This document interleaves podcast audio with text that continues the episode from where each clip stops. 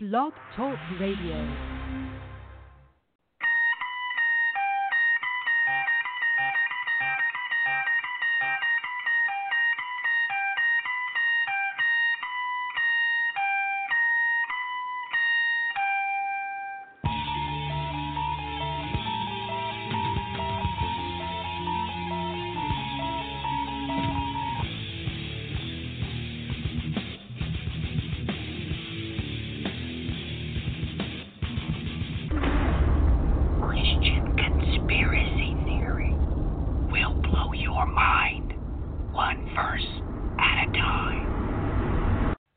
Welcome, ladies and gentlemen. Welcome to this edition of Christian Conspiracy Theory.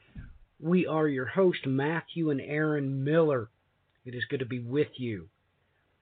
Well, we have a topic tonight that is going to stretch the boundaries just a little bit.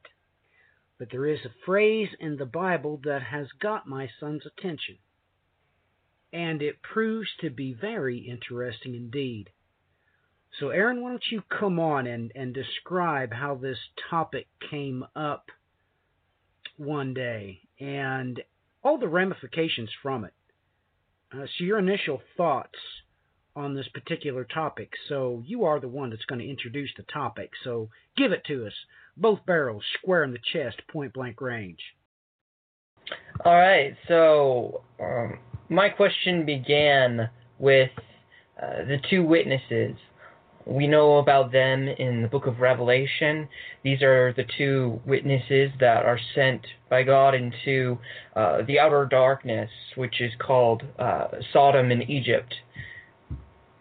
And these, uh, we know them as having had, uh, well, they will have the power to call fire down from heaven, or as it literally says, to that fire flows out of their mouth and devours their enemies. And it also says that they shut up the sky. They will shut up the sky so that rain would not fall during the days of their prophesying, and have power over the waters to turn them into blood and to strike the earth with every plague as often as they desire. This is specifically in Revelation uh, chapter 11, verses 3 to 7, which are the ones that I've pulled up for for us today. And uh, as we know from the Old Testament, specifically, these would be Elijah and Moses. Uh, the book of Zechariah goes in a more direct manner as he lived in the days of the Levite Jeshua. As we know, Moses was also of the tribe of Levi, and Zerubbabel, which would have been the tribe of Judah. We are not told what tribe Elijah was from, but we could take the implication that he was, as we know uh, the, the, book of Malachi, uh, the last chapter of the book of Malachi points out that uh, names how Elijah will once again walk this earth, uh, whether physically him or one of his descendants. Um, and the same is for Moses, it also mentions Moses as coming in the last days. And so these two figures uh, are given literally in Revelation 11 as the two witnesses of God. And we know this from the Old Testament. Uh, I'm going to point out Deuteronomy chap- chapter 17, verse 6. On the evidence of two witnesses or three witnesses, he who is to die shall be put to death. He shall not be put to death on the evidence of one witness. This is the New American Standard Bible. Um, so what really stuck out to me though is that it says on the evidence of two witnesses or three witnesses. So why does it have this or three? I mean, it could say two or more, right? It could say two, three, four, or five, or however many, just at least two, right? But it says specifically or three. So I began to wonder who this, if there's possibility of a third witness, but this third witness was will not be counted among the two. Um, theoretically, he will fall. Well, that is a very interesting proposal because we know that the scripture talks about this one being treacherous and very treacherous. And the fact of the matter remains, Aaron, he is called a prophet. We have to come to grips with that. He is called a prophet. He is a false prophet, but a prophet nonetheless. And what is astonishing to me is that we have hints of this outright in the book of Revelation. It is the book of Revelation that declares this to be a prophet. So at some point in time, it would give credence to the treacherous comments in the Old Testament that he does in fact start out within the modern church. Now, it's also interesting to note that his obvious references in the Old Testament to being an Assyrian also plays into the simple fact that behind the scenes it says that he helps the sons of Lot, Moab and Ammon, with that in mind, we could be looking at, well, many denominations do this. Uh, the most notable is the Catholic Church, of course. They have missions everywhere, literally everywhere. And we could very well be looking at exactly what happened with this, well, current Pope that we have. He was not from Rome. Uh, he was certainly from a different part of the globe altogether. Now, I'm in no way inferring that uh, the false prophet Assyrian is going to come from the Catholic Church. That's not what I meant.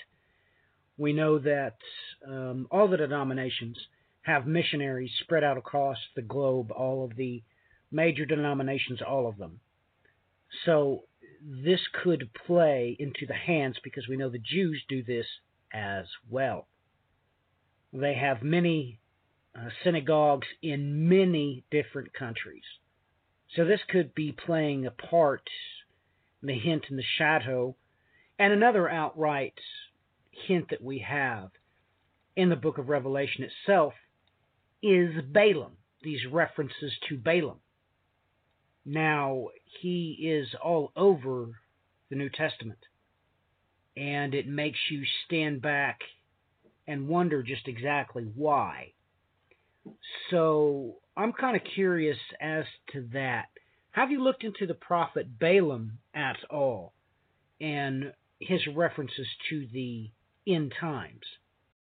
Well, in uh, the book of Revelation, chapter 2, verse 14, but I have a few things against you, because you have you have there some who hold the teaching of Balaam, who kept the teaching of Balak to put a stumbling block before the sons of Israel, to eat things sacrificed to idols, and to commit acts of immorality. Um, and this goes right back to the book of Numbers. And we know that uh, one king of Moab named Balak, he sent his men to the diviner named Balaam, son of Beor, and he wanted him to curse Israel because he was afraid that Israel would come and destroy his country just like they were completely destroying all the cities of the the immoral Canaanites uh, when they came to possess the land.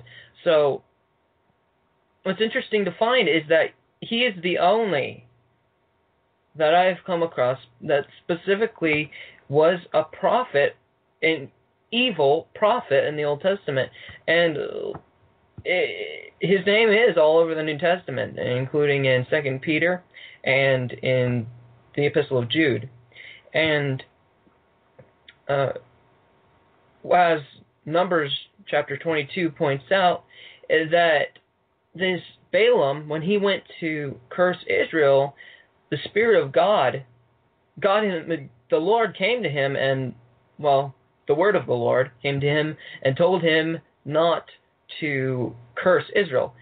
In fact, it says in Numbers 24, uh, verse 1, it says, When Balaam saw that it pleased the Lord to bless Israel, he did not go at other times to seek omens, but he set his face towards the wilderness.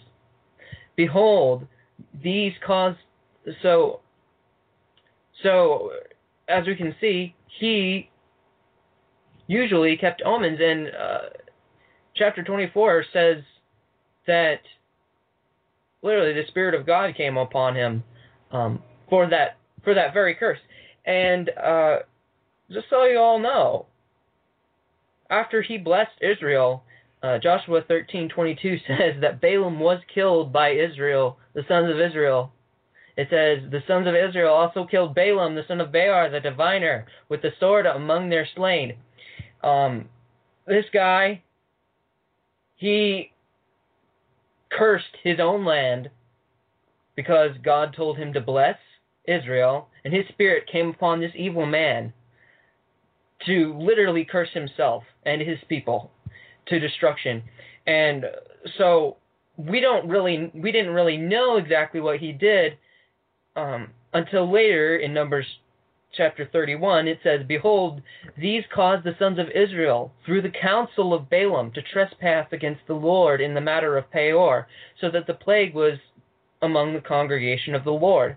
And we know that uh, this matter of Peor was when the Israelites came into the land of Moab, and apparently this Balaam and Balak uh, seduced the sons of Israel to worship this uh, demon, uh, Baal Peor, or in uh, uh, modern de- modern terms, he's more well known as Belphegor, according to the the Greek form of the name and uh, often shortened to Peor, as in this verse just given. Um, so we so we see a little bit of parallels to the false prophet here, because the spirit of God came upon him, even though he was an evil man, uh, to curse the people. And we know uh, throughout the prophets it is written that um, he is the Lord's axe, the Assyrian. Uh, as the false prophet is called. He's called the Lord's axe, and um, even as John the Baptist himself said um, that even now the axe is laid at the root of the trees. Um, so the Assyrian will be evil, but he will be the one to uproot the evil people in the last days. Um, in other words, they wanted evil, they get it shoved down their throats. Um, I don't know how else to put it. Well, that's a very direct way to put it, no doubt about this. So you're saying that that's exactly what is coming to pass. You're saying that this false prophet is exactly that. He is the axe that is laid at the root of the end time Israelis. Uh, we know from looking at the scriptures pertaining to the ripping open of pregnant women. That is the tribulation trigger. He is going to have an evil thought enter his head and he's going to turn around and look at the beautiful land. And he invades. So, that being said, there is a tale of two prophets in the Bible that is rather elusive to say the least. It's elusive. And many people don't talk about it. But in 1 Kings chapter 13, there is a very strange tale. And it concerns a child that would be born to the house of David, Josiah by name. This is how the tale of these two prophets begin. The problem is is that one prophet lies to the other, and this instigates what comes to pass next. One of them was mauled by a lion. with all of this in mind, there are going to be serious data sets in this chapter, 1 Kings chapter 13, that could give us more information about this. No doubt about it. Now, we also have him come up in Micah chapter 6. It gives a whole lot of details as well. Nehemiah also talks about it. Of course, one of your favorite books, Aaron, Jude, and its sister chapter, 2 Peter chapter 2. So, why do you think that we have these references here in both of these chapters that deal with the fallen, both Second Peter chapter two and the book of Jude talks about this very thing, and both of these chapters bring up Balaam. Have you considered that? Have you considered that there might be a possible tie-in? Because to me, it makes perfect sense.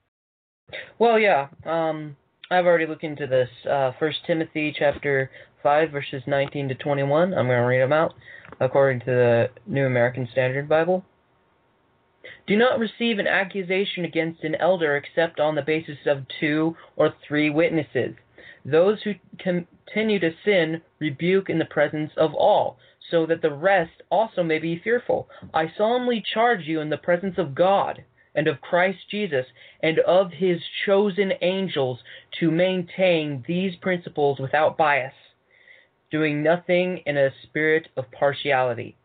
Um, so, of course, this also refers to the two or three witnesses, that uh, that strange addition of the third. But another thing I want to point out to you in verse 21 is, is it mentions the Lord's chosen angels or literally in the Greek, the elect angels. And um, you'll see this throughout the book of Enoch, um, the apocryphal book of Enoch. Um, when you trans, as I've been translating it, um, you come to find that not all the okay. To go right to the root, the um, the fallen angels of uh, Genesis chapter 6, it calls them of the order of watchers. But not all the watchers fell.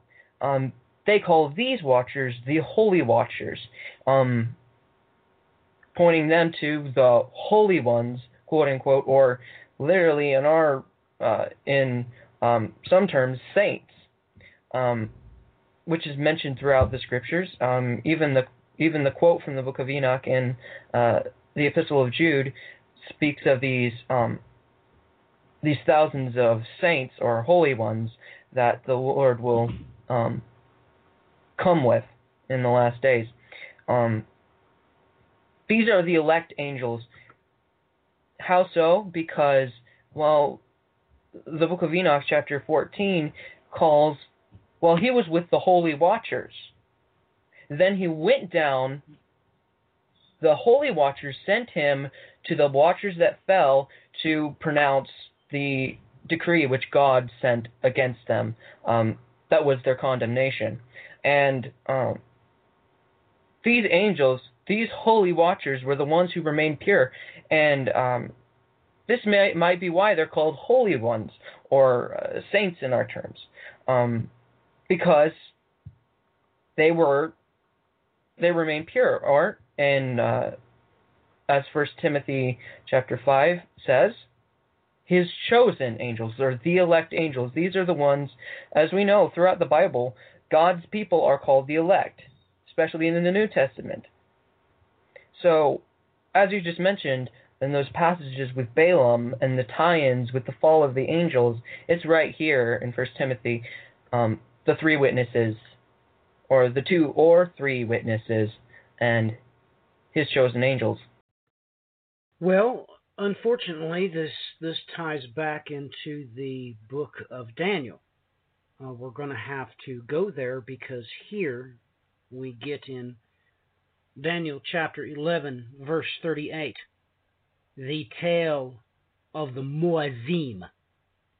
Now, you can go to all the ancient uh, resources, uh, everything pre uh, French Revolution, actually, everything pre uh, the Cult of Reason.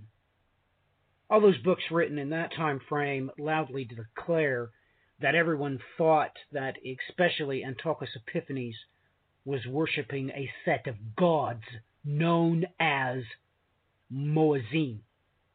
You can even get this information on uh, Blue Letter Bible.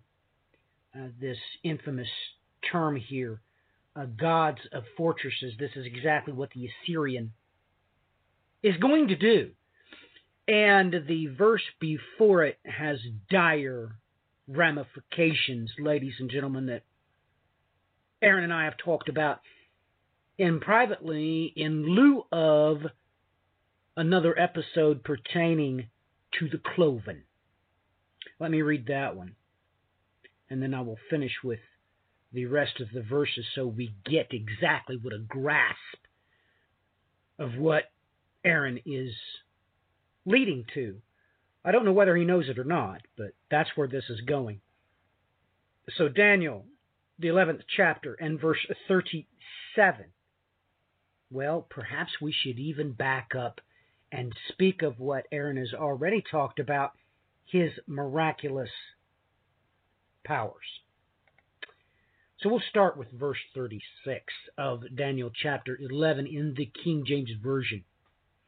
And the king shall do according to his will, and he shall exalt himself and magnify himself above every god, and shall speak marvelous things against the God of gods and shall prosper till the indignation is accomplished. For that which is determined shall be done. Let me pause here for commentary. Aaron did remind us that the Lord said that his axe is what he was going to use to take to that tree. Is this exactly what Daniel just stated? I'll read that part again. For that which is determined shall be done. Verse 37 Neither shall he regard the God of his fathers, nor desire of women, nor regard any God, for he shall magnify himself above all, but in his estate shall he honor the God of forces. And a God whom his fathers knew not shall he honor with gold and silver and with precious stones and pleasant things. Thus shall he do in the most strongholds with a strange God, whom he shall acknowledge and increase with glory, and he shall cause them to rule over many, and shall divide the land for gain. Is this clause here in this passage a direct reference as to why he's going to set up the image of the beast and the 666 monetary system? Verse 40 And at that time of the end shall the king of the south push at him, and the king of the north shall come against him like a whirlwind, with chariots and with horsemen and with many ships. And he shall enter into the countries and shall overflow and pass over. He shall enter also into the glorious lands.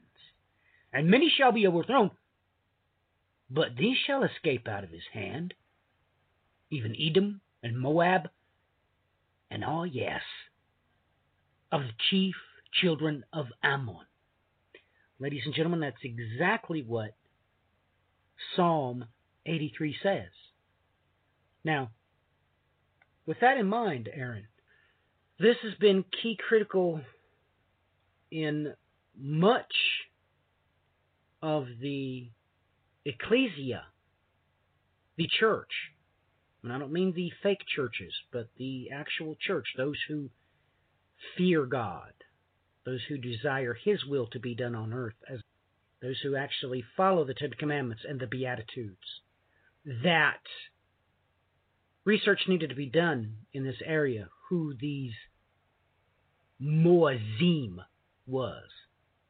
Have you done any research along those lines, and have you found anything in the archaeological field that would give credence to any of this? Concerning Antiochus Epiphanes or these gods of fortresses altogether? Um, well, we know that uh, Antiochus Epiphanes uh, introduced one his his god um, Zeus Olympus or uh, um, Jupiter Olympus, however you, um, according to either the Greek or the Roman gods, that. But the um, the Hebrews of that time and the Phoenicians and all of them used the um, Hebrew term Baal Shaman or Lord of Heaven. So, um, yes, this um, that's what Antiochus Epiphanes, who was the model, the example of uh, the false prophet who is to come. Uh, yes, there is archaeological discovery that this uh, Jupiter Olympus or or um, Baal Shaman. Um, so as as we continue to talk about the false prophet, I, I want to outline what the book of Revelation says in chapter 13, verses 13 to 14. He performs great signs so that he even makes fire come down from heaven to earth in the presence of men and he deceives those who dwell on the earth because of the signs which he, it is given to him to perform in the presence of the beast, telling those who dwell on the earth to make an image to the beast who had the wound of the sword and has come to life. Um, so, first of all, we want to point out that he is literally given the power of the prophet, of a prophet, to call down uh, fire from heaven and uh, uh, call and create signs, and we we know that uh, the two witnesses, as Revelation chapter 11, uh, verse uh, 5 says that fire will flow out from their mouth, or uh, metaphorically, the words of their mouth would call will call out fire from heaven. So, with that in mind, um, the false prophet has very interesting relationship between uh, these witnesses, and he will cause the people on the earth to worship his God, or as um, Daniel, the book of Daniel calls it, um, the God of the Moazim, uh, or the Meazim, and that brings us back to uh, Numbers chapter 31, verse 16, that it says that Balaam seduced the people of Israel to worship the demon Peor or Baal Peor. Um, so this is a direct tie between Balaam and this false prophet. Well, Aaron, with that data set, this is really pushing the issue here that we may be looking at, at something nobody's really expecting a great, three great prophets actually to rise up, and all of them uh, be given special, marvelous powers. And one of them turns turncoat. That is off the charts to even think along those lines. But Aaron, why don't we take a read of 1 Kings chapter 13? And why don't you read it in whatever version is pleasant for you to read it out of? Uh, and let's just see what it has to say, Aaron, because I think it's extremely prophetic and we're going to immediately realize before we get through these 34 verses that what is the prophet's name? we're not getting any hint or clue as to uh, well, who the prophet involved is and why one of these prophets would even lie, which he clearly does. But it leads to death. And we know that's exactly what happens with the two witnesses. They make war with the beast, and he kills them. Now, we have to realize that the beast involved with this chapter that does the killing is a lion. And this gets incredibly prophetic. Um, you can't find very much teaching on this chapter, this tale of these two prophets. But let's take a read of it and see if anything sticks out to you. We may learn something here live on air, Aaron, because you were not prepared to read this, were you? No. Well, with that in mind, let's let's see if we can find any tie-ins here because we just might. All right. Um, well, I'll read from uh, the New American Standard Bible for First Kings chapter 13.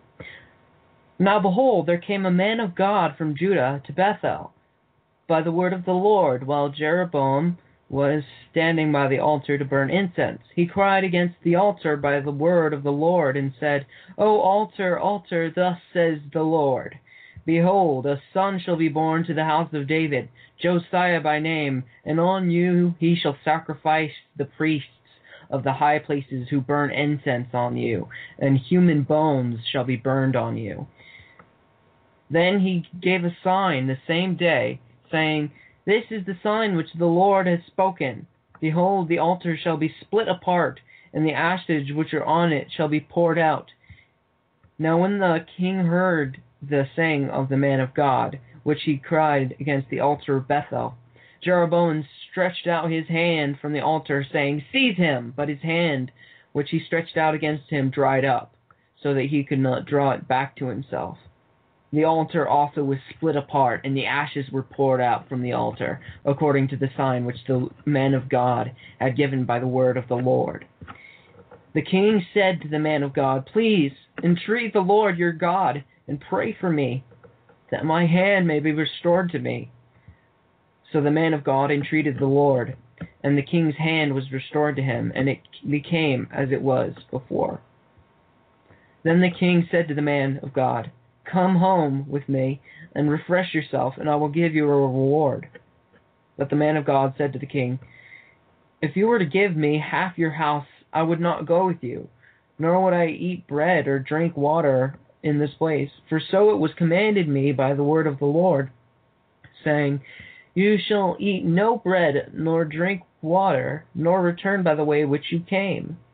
So he went another way, and did not return by the way which he came to Bethel. Now an old prophet was living in Bethel, and his sons came and told him all the deeds which the man of God had done that day in Bethel. The words which he had spoken to the king, these also they related to their father. Their father said to them, Which way did he go? Now his sons had seen the way which the man of God who came from Judah had gone. And he said to, the, to his sons, Saddle the donkey for me. So they saddled the donkey for him and rode away on it. So he went after the man of God and found him sitting under an oak. And he said to him, Are you the man of God who came from Judah? And he said, I am. And he said to him, Come home with me and eat bread. And he said, I cannot return with you, nor go with you, nor will I eat bread or drink water with you in this place, for a command came to me by the word of the Lord. You shall not you shall eat no bread nor drink water. Do not ter- return by the way which you came. And he said to him, I also am a prophet like you. And an angel spoke to me by the word of the Lord, saying, Bring him back with you to, my, to your house, and that he may eat bread and drink water. But he lied to him. So he went back with him and ate bread in his house and drank water. Now it came about as they were sitting down at the table that the word of the Lord came to the prophet who had brought him back. And he cried to the man of God who came from Judah, saying, Thus says the Lord, because you have disobeyed the command of the Lord, and have not observed the commandment which the Lord your God commanded you, but have returned and eaten bread and drunk water in the place which he said to you, Eat no bread and drink no water, your body shall not come to the grave of your fathers.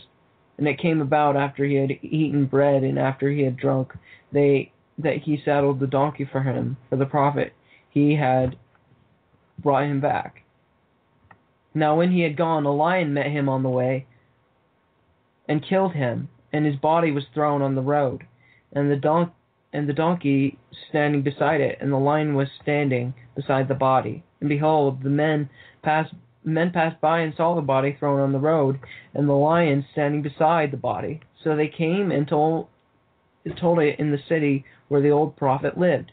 Now when the when the prophet who brought brought him back from that way heard it, and he said, It is the man of God who disobeyed the command of the Lord, therefore the Lord has given him to the lion, which has torn him and killed him, according to the word of the Lord which he spoke to him. Then he spoke to his sons, saying, Saddle the donkey for me, and they saddled it.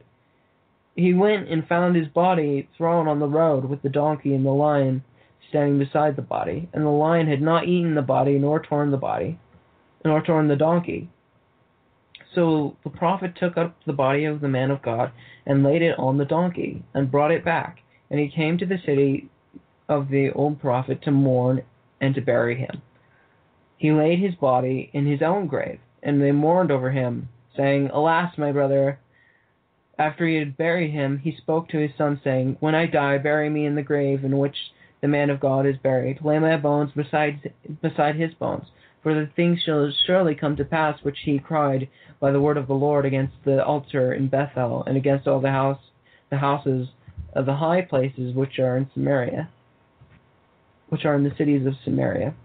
After this after this event Jeroboam did not return from his did not return from his evil way, but again to make he made priests of the high places which from among all the people any who would any who would, he adorned to be priests of the high places. This event became sin to the house of Jeroboam, even to blot out, blot it out and destroy it from off the face of the earth. And um, this pro- uh, this prophet, this man of God um, from Judah, he prophesied concerning Josiah, uh, the king of Judah, who uh, he destroyed all the the high places and altars um, given to the um, false gods and uh, of to demons, and um, he, as this prophet said, he burned his bones. He burned the bones of those people who had uh, who were in that land on that altar. He um, literally dug up the bones and burned them all except for this man of God. He knew where, uh, he was told where the bones of this man of God were. And this is um, given in 2 Kings chapter 21 and um, uh, all the way to 23, we were told about what Josiah uh, did. So let me point this out to you, Aaron. You'll take note what happened to the outstretched arm you'll take note uh, that his arm seized up. Now, let us riddle Zechariah chapter 11, verse 17. Woe to the idle shepherd that that leaveth the flock. Now, let's think about that for a minute. This prophet came from Judah, correct, to Israel, right? So let's just take that to heart. Woe to the idle shepherd that leaveth the flock! The sword shall be upon his arm, and upon his right eye. His arm shall clean dry up, and his right eye shall be utterly darkened. Now, that's just one thing.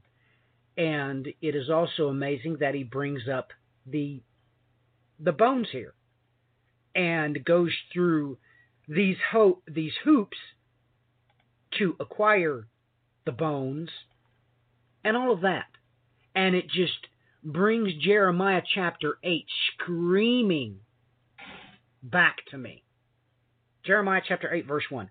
At that time saith the Lord, They shall bring out the bones of the kings of Judah, the bones of his princes, and the bones of the priest, and the bones of the prophets, and the bones of the inhabitants of Jerusalem out of their graves, and they shall spread them before the sun, and the moon, and all the host of heaven, whom they have loved, and whom they have served, and after whom they have walked, and whom they have sought, and whom they have worshipped. They shall not be gathered nor buried. They shall be for dung upon the face of the earth. Now, it goes on to say, And death shall be chosen rather than life by all the residue of them that remain of this evil family, which remain in all the places which I have driven them, saith the Lord of hosts. Lord have mercy, these tie ins to everything is really off the charts, Aaron.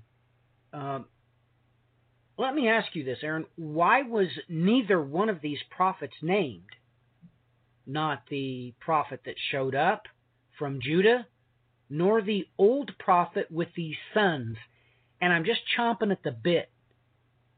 I was just wanting them to give the number to how many sons. And how many times did these sons saddle up the donkey? Well, I mean, we know in the tale of Balaam as um, as Numbers chapter 22 tells that uh, there was a donkey uh, while he was riding his donkey, the angel of the Lord appeared in the way who was about to kill him because the Lord had already told him not to go that way. In uh, verse uh, 22 of that chapter, it literally says that the Lord, angel of the Lord was sent as a Satan or an adversary against him. Um, so yeah, that's another tie to the donkey, and the donkey knew that the angel was there, and as we know, the angel uh, opened the mouth of the donkey when Balaam started striking it and hurting it because um, it wouldn't go that way. Because the angel of the Lord was there to kill him. Um, another thing, and uh, another thing I want to point out about this chapter about this um, man of God is that he said he came from Judah, and uh, that just makes me think of the um, the rogue disciple um, Judas, Judas Iscariot, and that name Judas is the Greek form of the word Judah or Yehuda in Hebrew. Well, what did you think of the prophetic ramifications of these true two witnesses to the murder, which was the donkey and the lion? Now, don't you find it amazing that the donkey didn't run off, Aaron?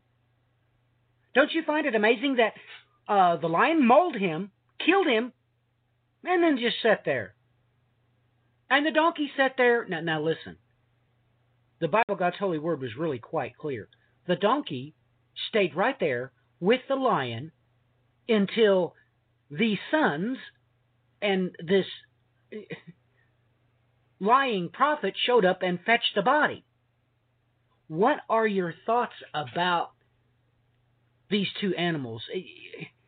It just reminds me of the book of Revelation. You have one beast out of the sea and one out of the earth. It's just, I think there's a whole lot more going on here than anyone has before mentioned. Because if we go back to Zechariah chapter 11, if you read the whole stanza, let me read it out of the KJV. Verse 15 And the Lord said unto me, Take unto thee yet the instruments of a foolish shepherd. Now, let me break here. Aaron, do you know what the instruments of a foolish shepherd is? Where is that given in God's Word? But anyway, let us continue. For lo, I will rise up a shepherd in the land which shall not visit those that be cut off, neither shall he seek the young one, nor heal that which is broken, nor feed that which standeth still, but he shall eat the flesh of the fat and tear their claws in pieces. Woe to the idle shepherd that leaveth the flock! The sword shall be upon his arm and upon his right eye. His arm shall be clean dried up, and his right eye shall be utterly darkened. Aaron, why would a prophet seek the young one? And why does it mention when now feed that which standeth still? Now look, Aaron, you cannot help but be reminded of this donkey and this lion that was standing still. Well, um, do you remember what uh, what the lion and the donkey has to do with Christ? We know that uh, Christ is the lion of the tribe of Judah, and um, in his triumphal entry, he rode upon a donkey's colt. That's right. So, I mean, are we so are we so sure that everything here in this chapter of First Kings, chapter thirteen, isn't giving us a ton of prophetic information in the Hebrew? Oh, I, I, I mean, well, just reading it in plain English, it's wow. It's there's so much of it. It's just blowing over my head. I mean, if I was gonna sit here down here and make a study of it, the entire chapter, I'm wanting to think it'd take weeks maybe.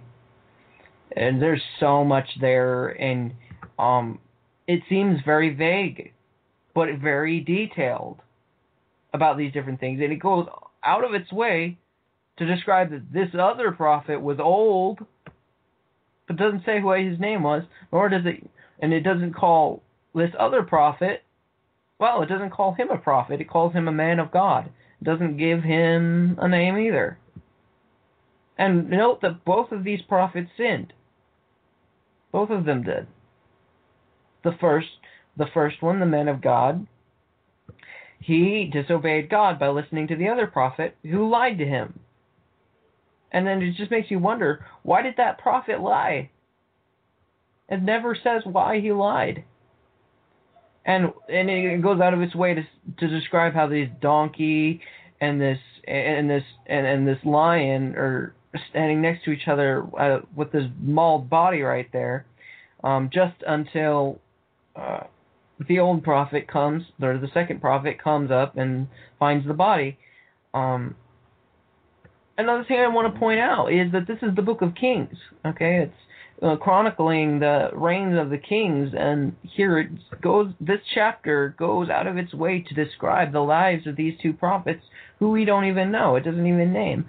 So that's why I, I guess I've, I guess I've always looked at that chapter like there's a lot there, and I mean, there's prophecy all over it. Well, let us consider this. Um, I love verse 18. He said to him, I also am a prophet like you. And an angel spoke to me by the word of the Lord, saying, Bring him back with you to your house, that he may eat bread and drink water. Mm, but he lied to him. Now, this is just screaming of the angel that dealt with Balaam and his donkey. Yes, and this angel, this angel of the Lord came as a Satan, literally in Hebrew, as it says. Well, that's what Oh, I'm trying to say, also- Aaron. Now, now, now, let me say this. The verse ends with, "He lied to him." Everybody until now has assumed the prophet or this this well this old prophet. That's the only thing. I mean, we don't, he don't have a name. Everybody assumes that he lied to the prophet from Judah. But I think everybody needs to take pause. Now look, are we so sure that it's not the angel that lied by being, as you just stated, a Satan to him? Now, I enjoy your your pause, Aaron, but let's take a read of this. Let's see what the Greek has to say about it. And let's look at the punctuation marks. And he said to him, I also am a prophet, as thou art, and an angel hath spoken to me by the word of the Lord, saying, Bring him back with thee to thy house, and let him eat bread and drink water. Period. Then five more words in these verses. But he lied to him. Now look, Aaron, you and I both know we have not started tearing this verse apart in Hebrew, and we haven't looked at it in Greek. But have you ever considered that the one doing the lying was this angel by coming to this this old prophet because he was mad he wasn't doing what God told him to do and we don't even know that this particular angel was not escorting him from Judah to Israel he decides to rebel against the word of the Lord so he just lied to the old prophet. I, I don't know, Aaron. I, I'm, I'm saying that you and I have not looked at this in Hebrew, but give me your take on it. Are you so sure that the one lying was the old prophet? Are you so sure it wasn't that angel that lied to the old prophet? Well, it would be nothing new. I mean, uh, First Kings chapter 22 describes how um, the Lord sent a lying spirit to in the mouth of the prophets of Israel, all except for one Micaiah, who um, King Jehoshaphat hated because he always prophesied against him. He was the only one who this evil spirit or this uh, lying spirit didn't touch. Um, so yeah, that's nothing new. Um, Micah, uh, Micaiah in uh, First Kings chapter 22, verse 19 described. Um, Micah said, "Therefore, hear the word of the Lord. I saw on the I saw the Lord sitting on his throne, and all the hosts of heaven standing by him, on his right and on his left. The Lord said, Who will entice Ahab to go up and fall at Rehoboth Gilead? And one said, and one said this, while another said that. Then a spirit came forward and stood beside the Lord, and said, I will entice him. The Lord said to him, How? And he said, I will go out and be a deceiving spirit in the mouth of all his prophets. Stop the bus. Then he said, You are to entice and also prevail. Go and do so. Now, therefore, behold, the Lord has put a deceiving spirit in the mouth of the, these your prophets and the Lord has proclaimed disaster against you. Well, Aaron, you know, let's go back to. oh my goodness. The question is, is that um, was Jeroboam a good guy or a bad guy? That's the whole question. Well, I mean, wasn't he one of the ones that God sent to uproot another evil king? Or am I thinking of somebody else? Well, I think that's something for further study, but I'm going to throw out one last little tidbit, okay? Now, now, ladies and gentlemen, let's take this last little tidbit that I'm going to share. You might find it to be a little bit off the charts. Implementing celestial somology, you can prove that those seven churches are the seven planets. You'll take note that Balaam is mentioned in the third church, the church of Pergamos, which, implementing celestial somology, is, of course, earth. You can prove that by any shadow of a doubt with verse 13. I know thy works, and where thou dwellest, even where Satan's seat is. Aaron, let me ask you, uh, what is Satan the prince over? This world. That is correct. So we have talked enough about celestial somology because, well, it's all over that. Well, it's all over every chapter that that that we've read. Uh, Jeremiah chapter eight, it was right there.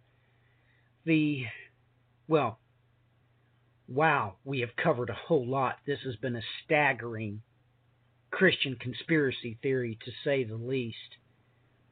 But I think the most disturbing thing is the simple fact that the two prophets are never named. Whenever you do find uh, any information given about these and this chapter, it's literally called the Tale of Two Prophets. And that's exactly what you get, ladies and gentlemen, when you look to the two prophets mentioned in the book of Revelation. You can't get around it. You go to Revelation chapter 11 and study all you want to. The one thing you're looking for, it never gives you, and that's their names. I mean, people say Moses, they say Enoch, they say Elijah. It goes on and on and on and on. Of course, we all know that if it is Elijah, what the Jews think, because Elijah has a different name now, doesn't he, Aaron? What is his current name, by the way? Some say is Sandalphon. And then they say that, well, Elijah has a different name, right? What is his name? Metatron. They say both of, well, we know that both of these were translated, quote unquote, to heaven. They were taken to heaven um, without dying. And um, according to popular belief, they were turned into some of the greatest angels in all of heaven. Um, Metatron specifically, the greatest. And all of that is certainly a conspiracy theory that is not in the Bible, God's holy word. But everything we talked about tonight gives massive ramifications that this false prophet Assyrian is going to be a prophet for, well, at least to the Jewish people. No doubt about it. He is the axe that's laid upon them. And by the way, let's talk about the three trees, shall we? Does everybody remember the three trees mentioned in the Bible? Of course, there is the tree of the knowledge of good and evil, right? And then there's the tree of life, right? Ah, yes, and then the other one, the root of Jesse. Now, isn't that interesting? Aaron, your closing comments, please. Well, I'd like to um, throw out there again that I'm still working on my translation of the Greek Book of Enoch, my interlinear. Um, uh, keyed to Strong's, uh, and I'm still working on the commentary, but um, I'm pushing through, still working hard. Uh, and God bless y'all. Ladies and gentlemen, Christian Conspiracy Theory signing off.